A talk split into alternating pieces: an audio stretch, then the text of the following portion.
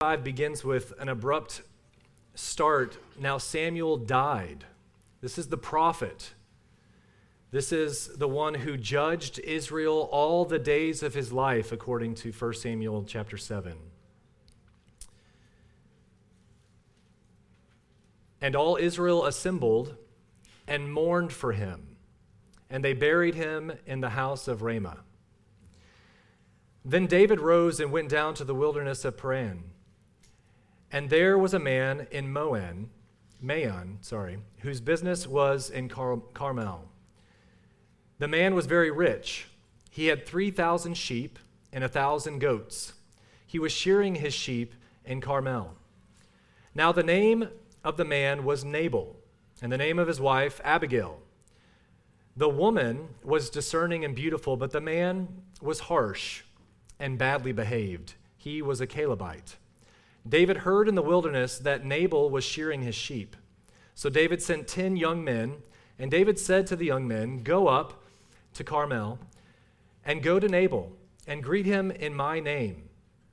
And thus you shall greet him Peace be to you, and peace be to your house, and peace be to all that you have. I hear that you have shearers. Now your shepherds have been with us, and we did them no harm, and they missed nothing all the time they were in Carmel. Ask your young men, and they will tell you. Therefore, let my young men find favor in your eyes, for we come on a feast day. Please give whatever you have at hand to your servants and to your son David. When David's young men came, they said all this to Nabal in the name of David, and they waited. And Nabal answered David's servants, Who is David? Who is the son of Jesse? There are many servants these days who are breaking away from their masters. Shall I take my bread and my water and my meat that I have killed for my shearers and give it to men who come from I do not know where? So David's young men turned away and came back and told him all this. And David said to his men, Every man strap on his sword. And every man of them strapped on his sword. David also strapped on his sword. And about 400 men went up after David, while 200 remained with the baggage. But one of the young men, told Abigail, Nabal's wife, Behold, David sent messengers out to the wilderness to greet our master, and he railed at them. Yet the men were very good to us, and we suffered no harm.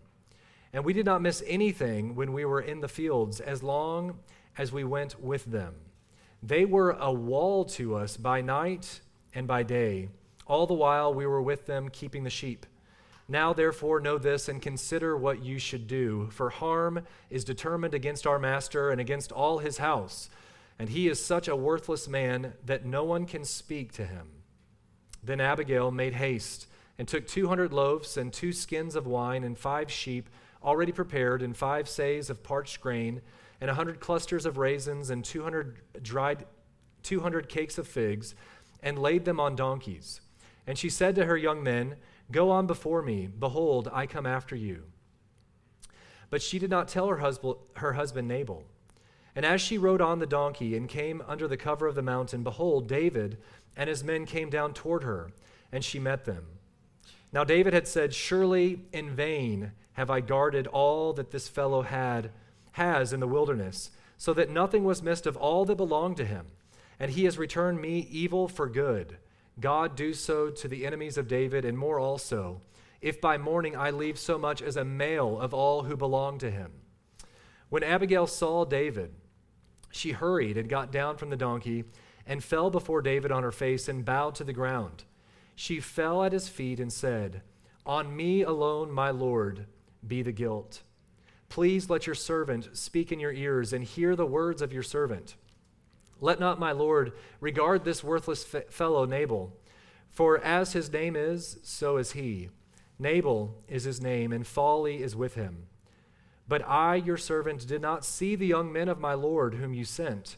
Now then, my Lord, as the Lord lives, and as your soul lives, because the Lord has restrained you from blood guilt and from saving with your own hand, now then let your enemies and those who seek to do evil to my Lord be as Nabal.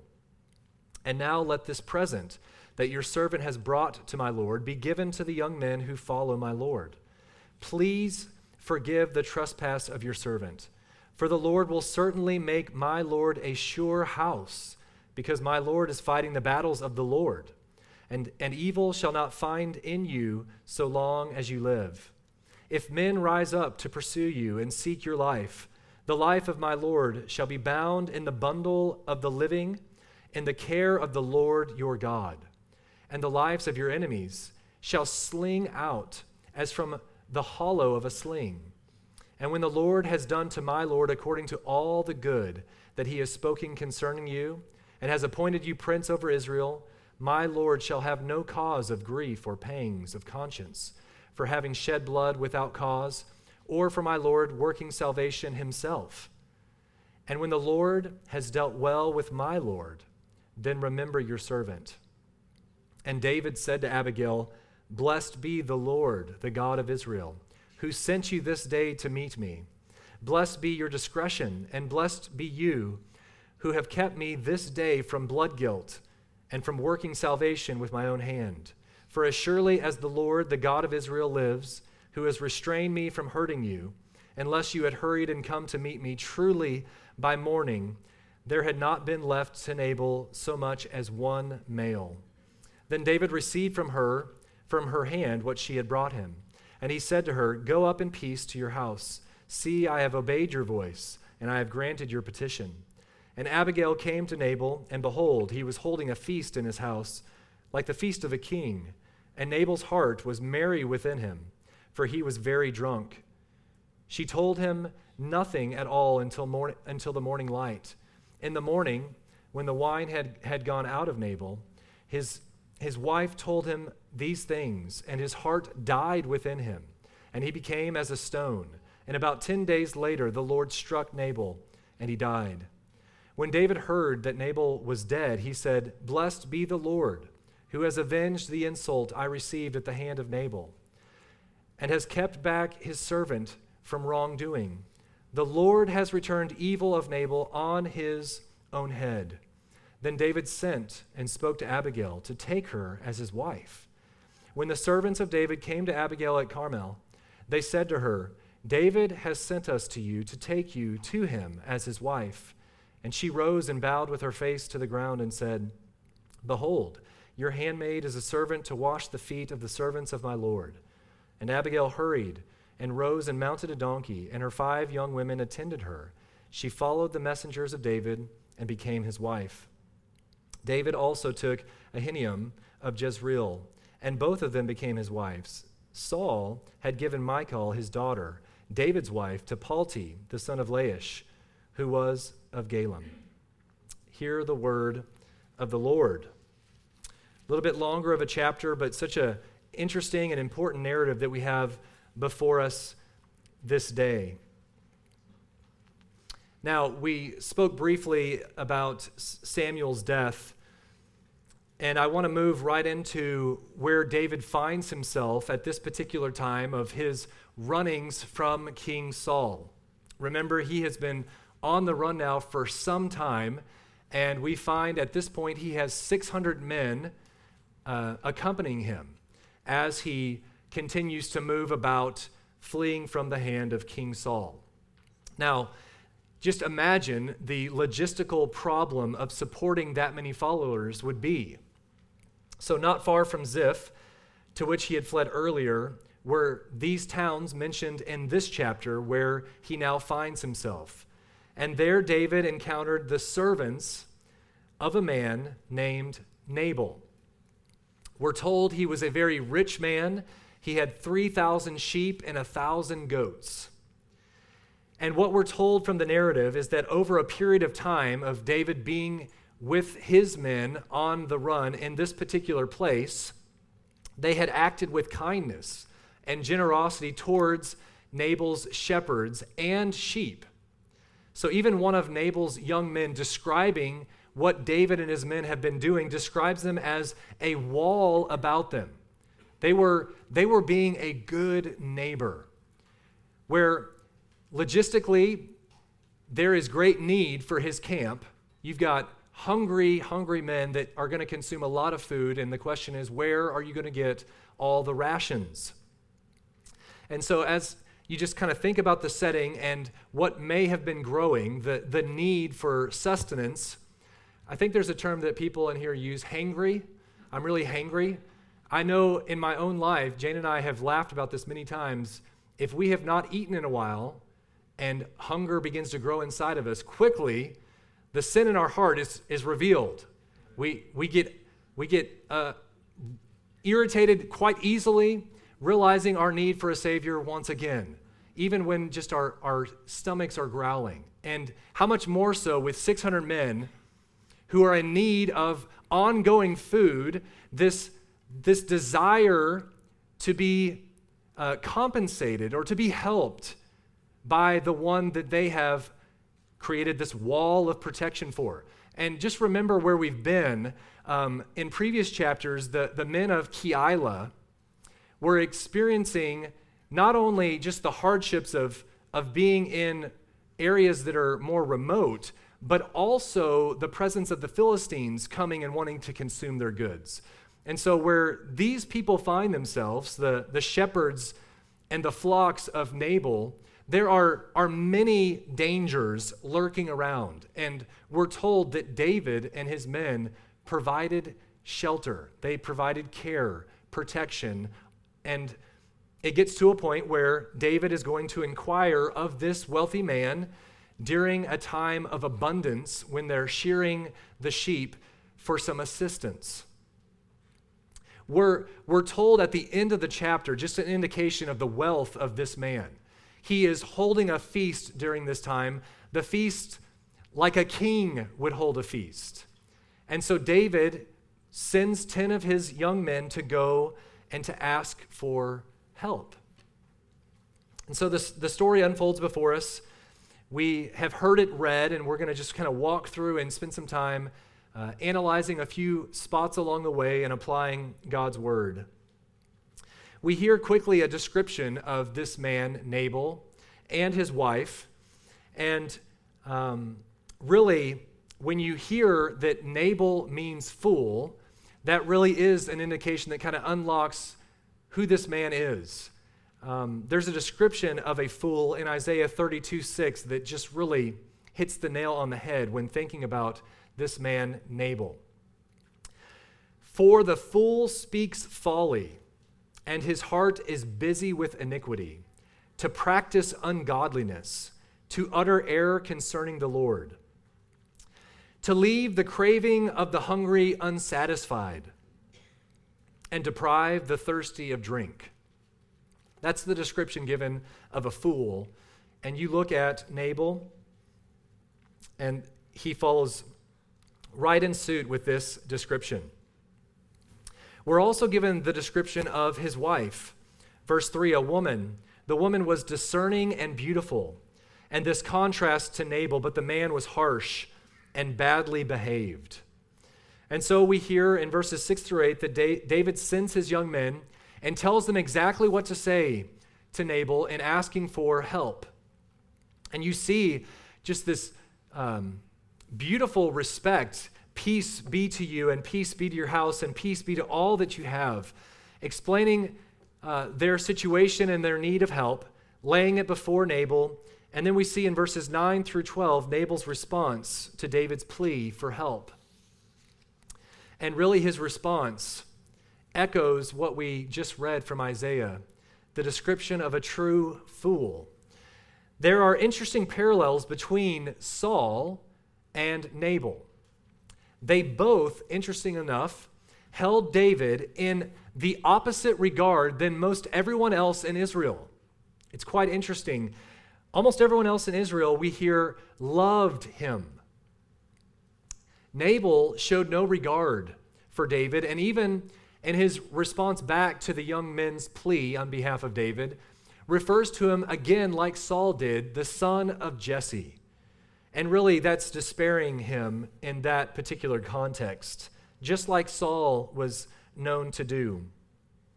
We also see in Nabal a reflection of, a, a, a, of many wealthy people who have such a keen sense of their own possessions.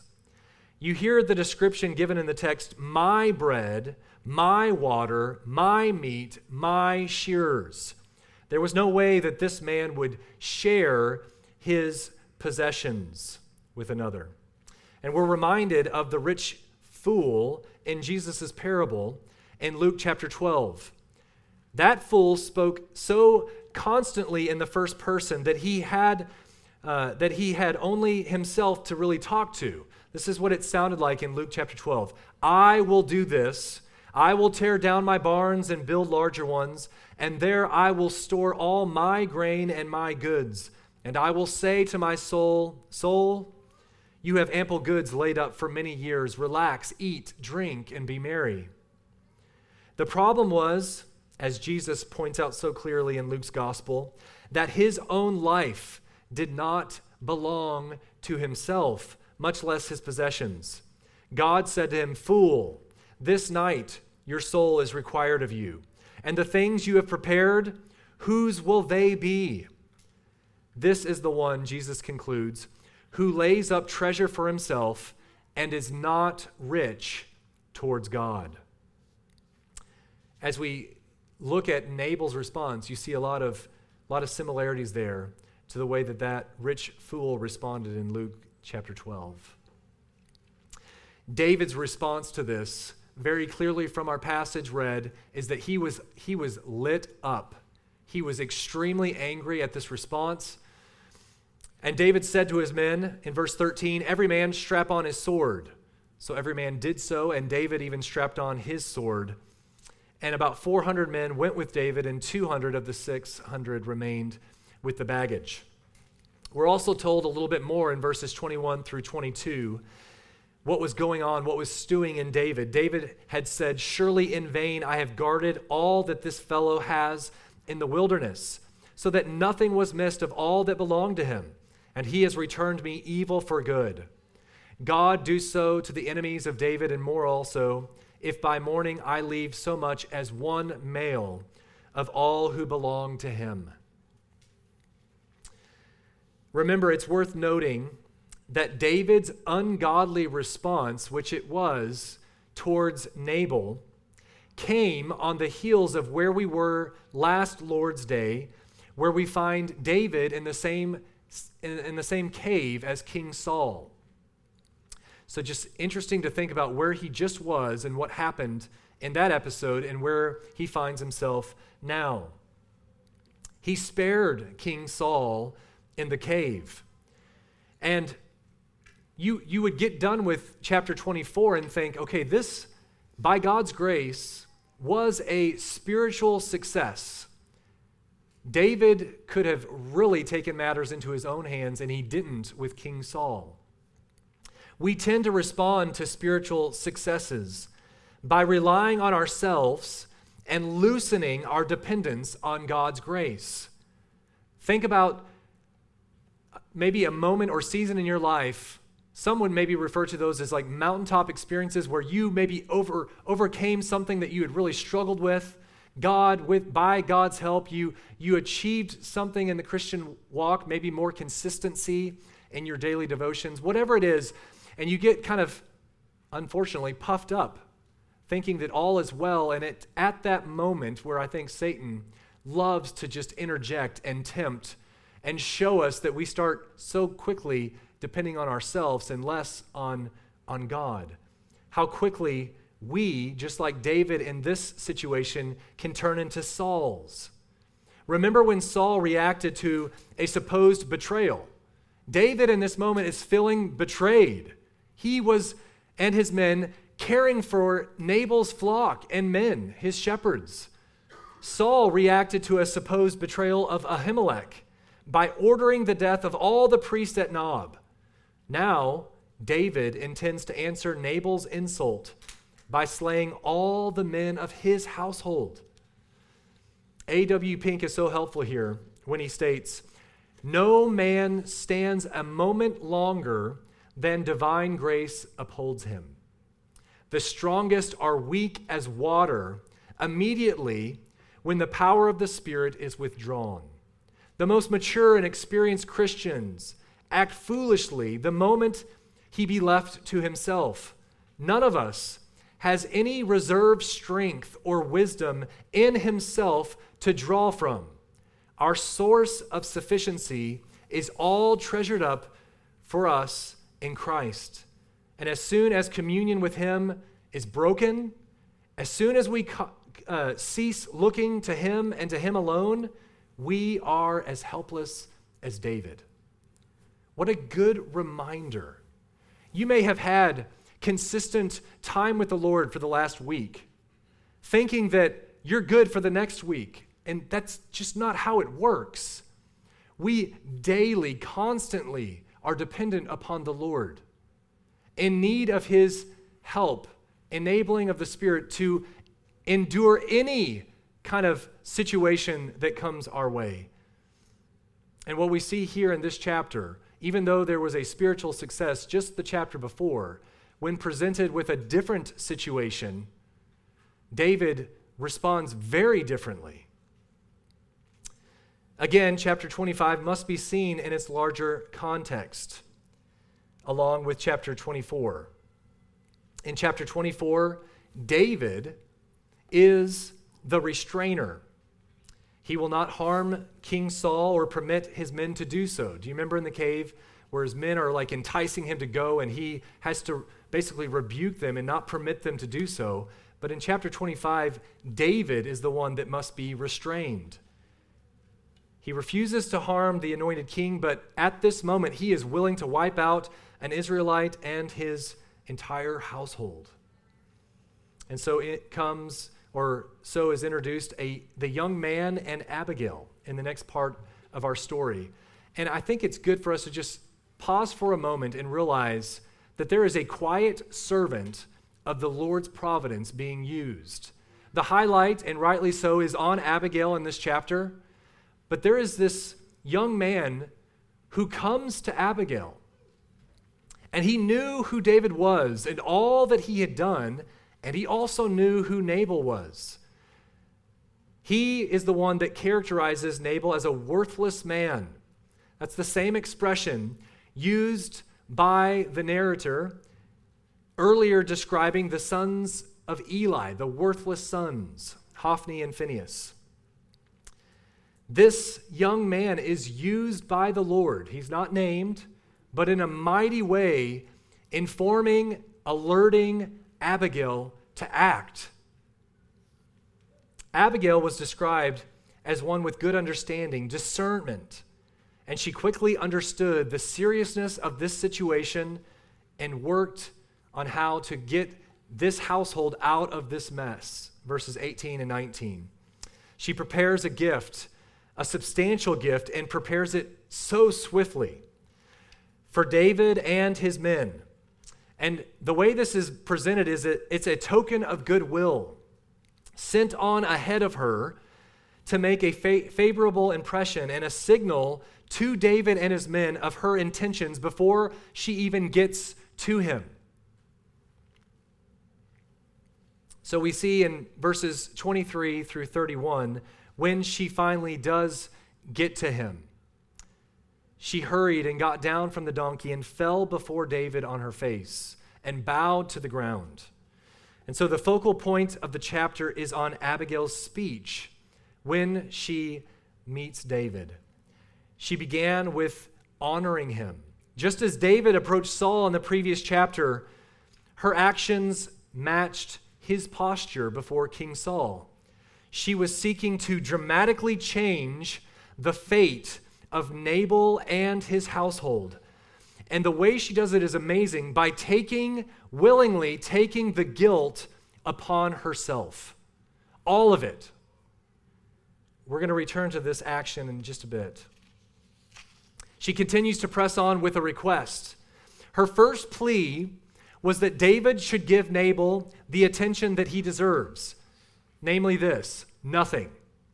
She is trying to avert David's attention away from this fool.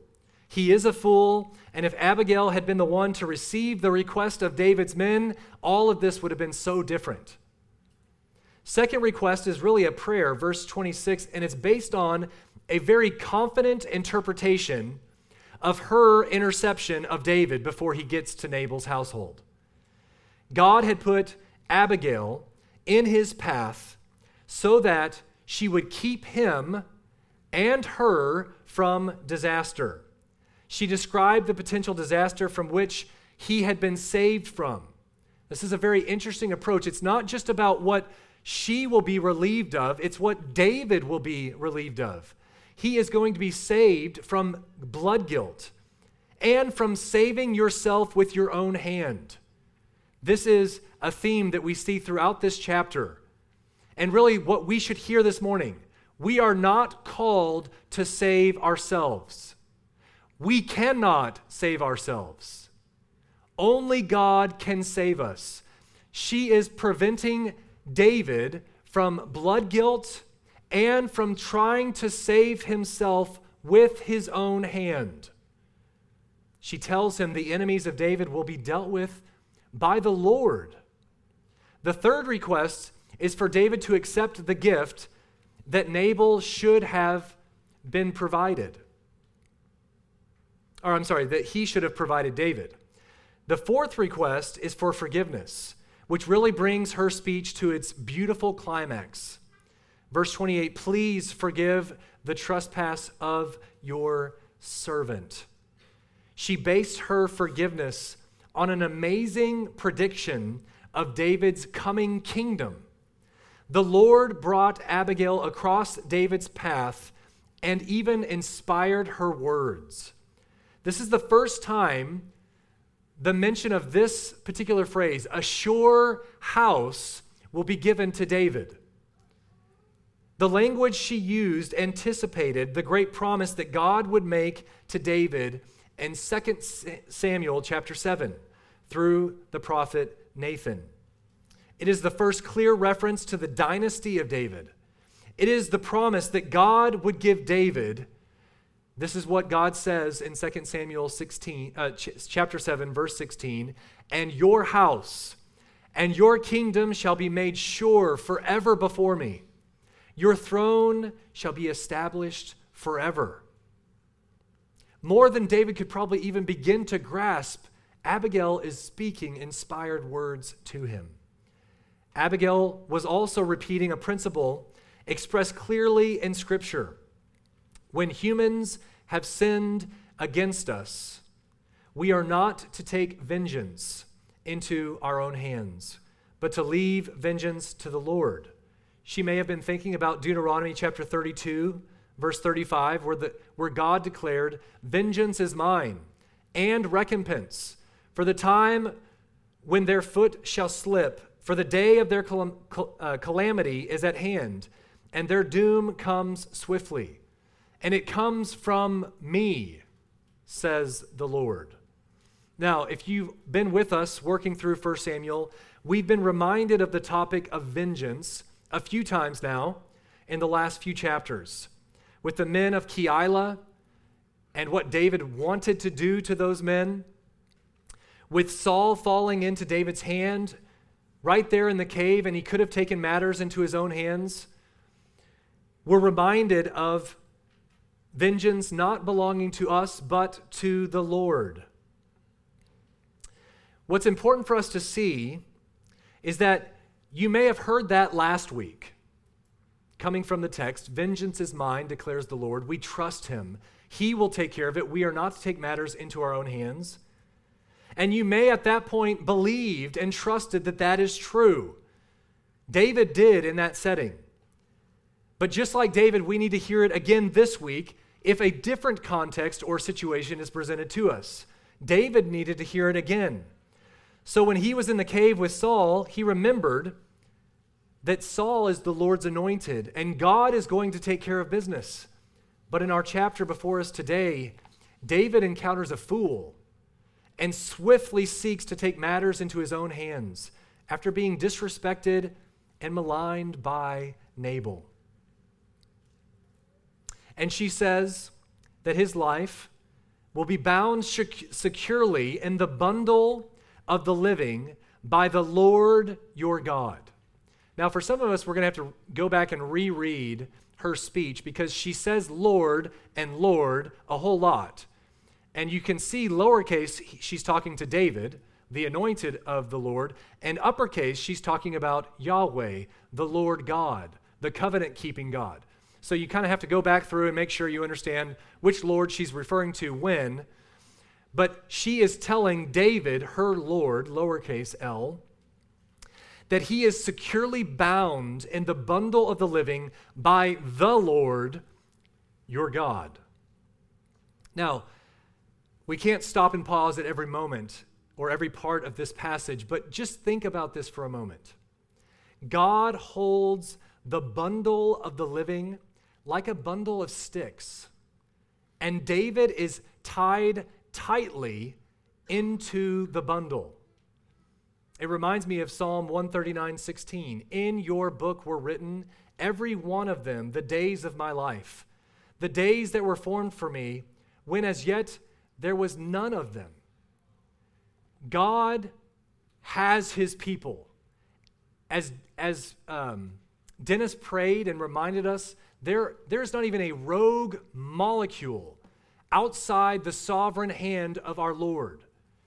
David is being reminded, encouraged, rebuked by Abigail's words, remembering who holds him in his hands, who he can trust and rely on, who will take care of every hard experience that comes his way, even this fool, Nabal.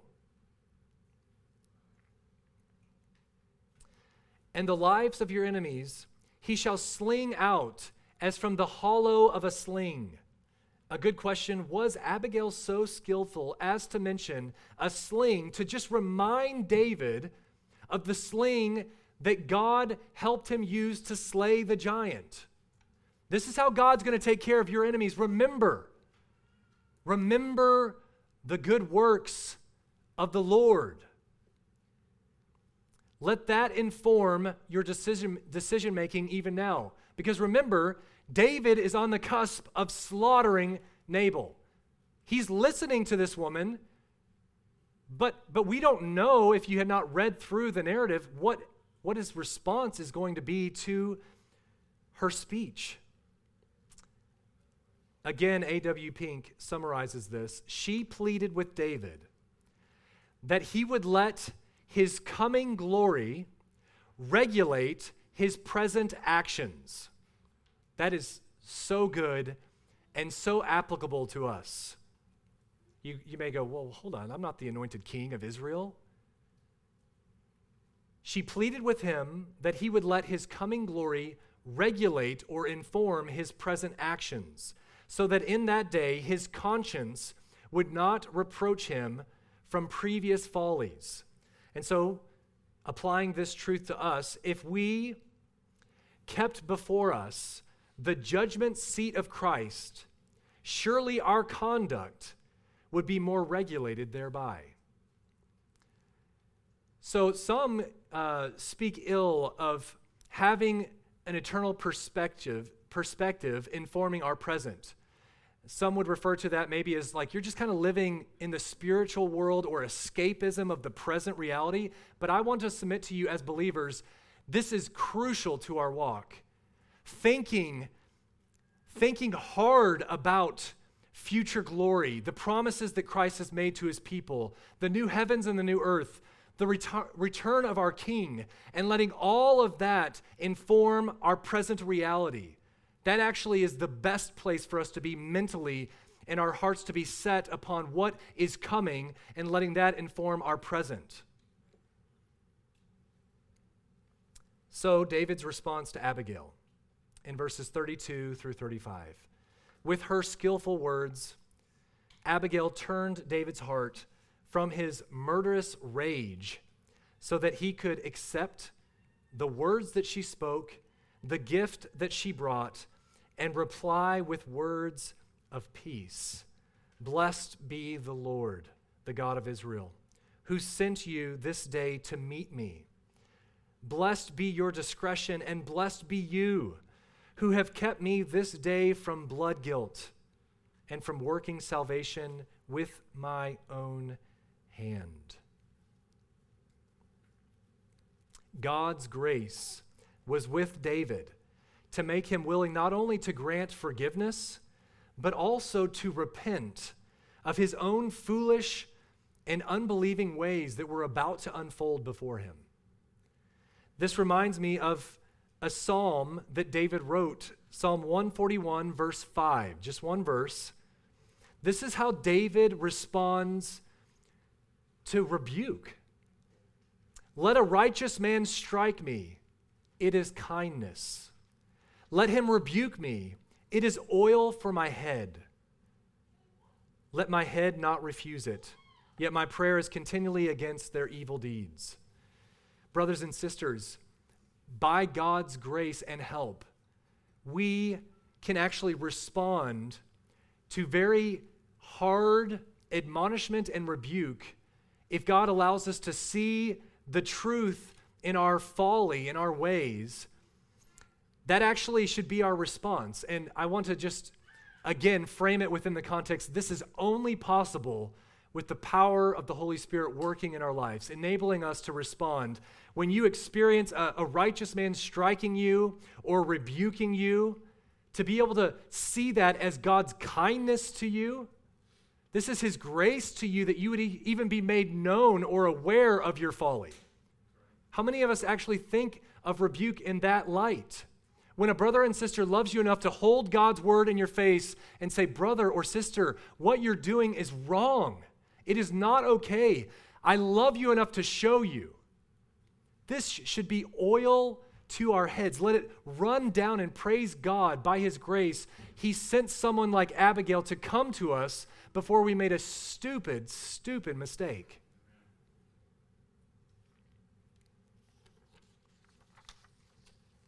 People do not always take biblical reproof or rebuke for the blessing that it is.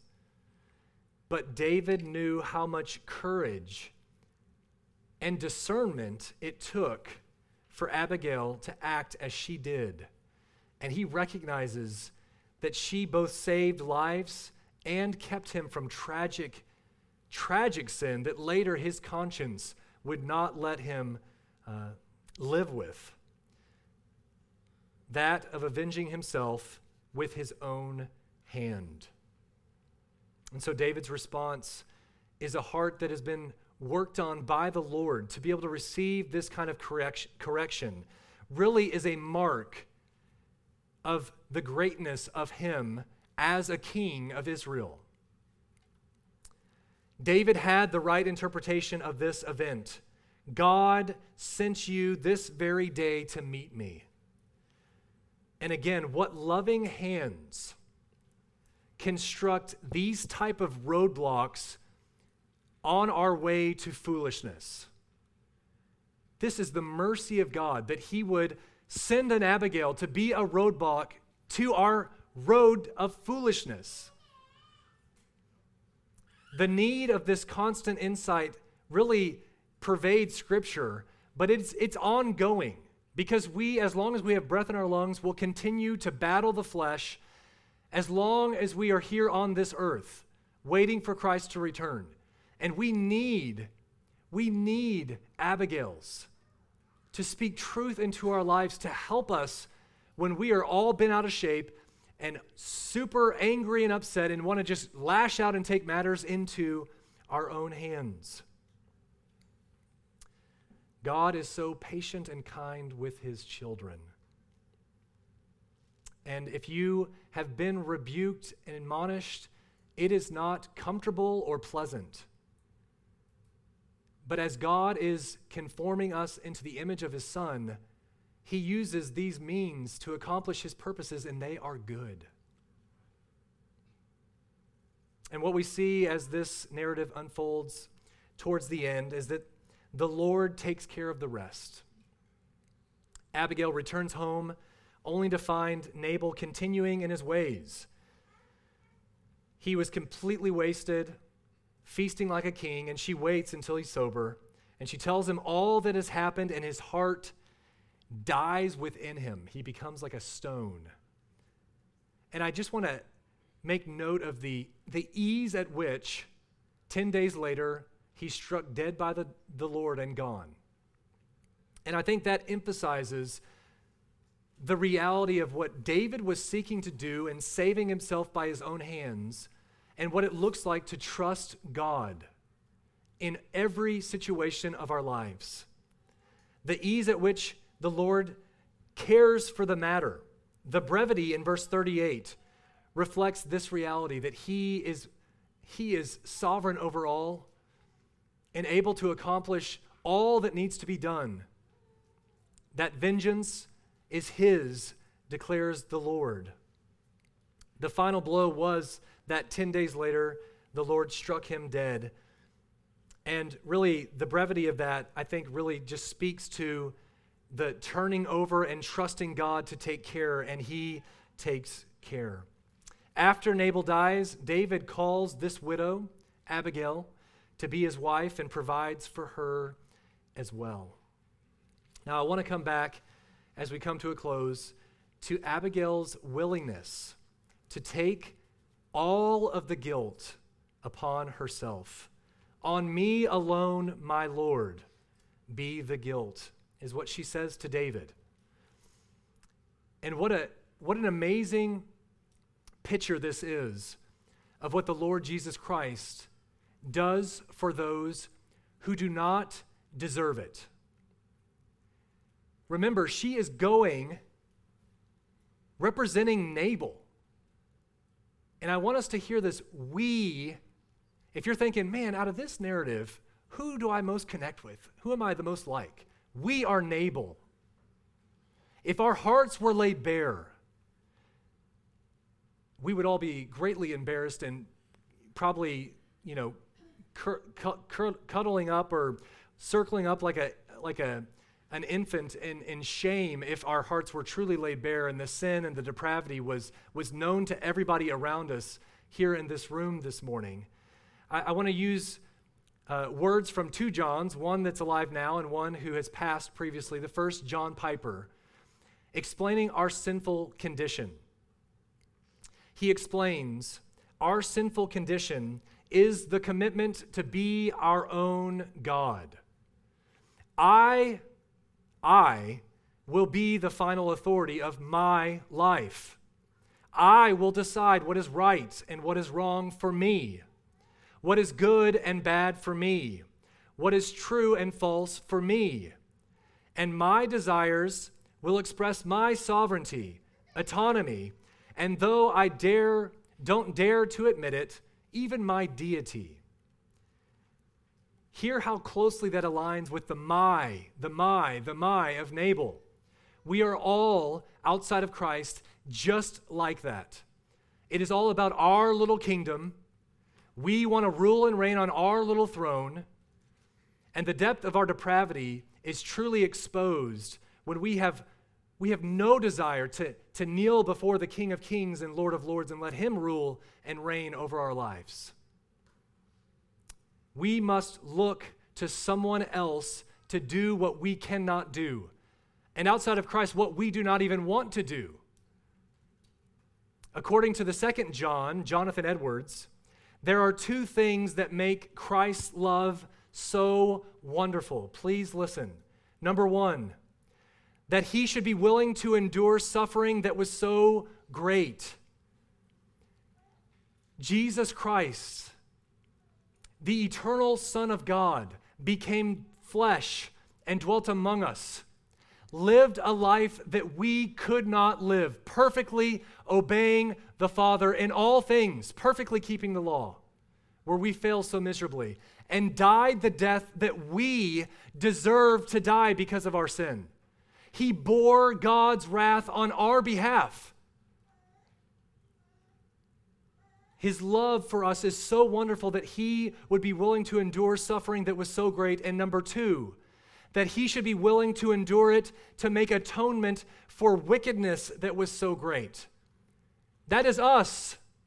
We are the Nabals, the wicked ones. And Christ died in our place, satisfying the wrath of God, being our substitute so all who look upon Christ, repent of their sins, and receive him by faith no longer stand condemned, but alive and justified by faith in Christ alone. The hymn that comes to mind is Marvelous Grace of Our Loving Lord. Grace that exceeds our sin and our guilt, yonder on Calvary's Mount outpoured. There where the blood of the Lamb was split, spilt, grace, grace, God's grace, grace that will pardon and cleanse within. Grace, grace, God's grace, grace that is greater than all our sin. Let us pray. Father, there is none holy like the Lord, for there is none besides you. There is no rock like our God. Father, we are so thankful for your word and the reminder of the truths that we found in 1 Samuel chapter 25. God, we pray that you would help us to trust you in every circumstance and not seek salvation by our own hands. What this is not is a call to passivity, but one of complete reliance upon your word as we navigate this pilgrim here on earth, this pilgrimage. Father, we thank you for your mercy and your grace in the roadblocks to our foolishness that you place when otherwise we would run headlong into destruction. Father, we thank you for Abigail's, and we pray that you would use each one of us to be alert and love our brothers and sisters enough to be used by you as instruments in your hand to, to be these type of roadblocks towards our brothers and sisters' foolishness. Father, we praise you for your restraining providence in our lives. And may we respond like David to this type of admonishment and rebuke, like oil on our heads when we are turned from sin and towards the path of righteousness. Father, by the power of the Spirit, apply these truths to our hearts and to our minds, and may we walk out of this place remembering who we are in Christ and enabled by the Spirit to walk in a manner that pleases you. And we pray all of this in Christ's wonderful name. Amen.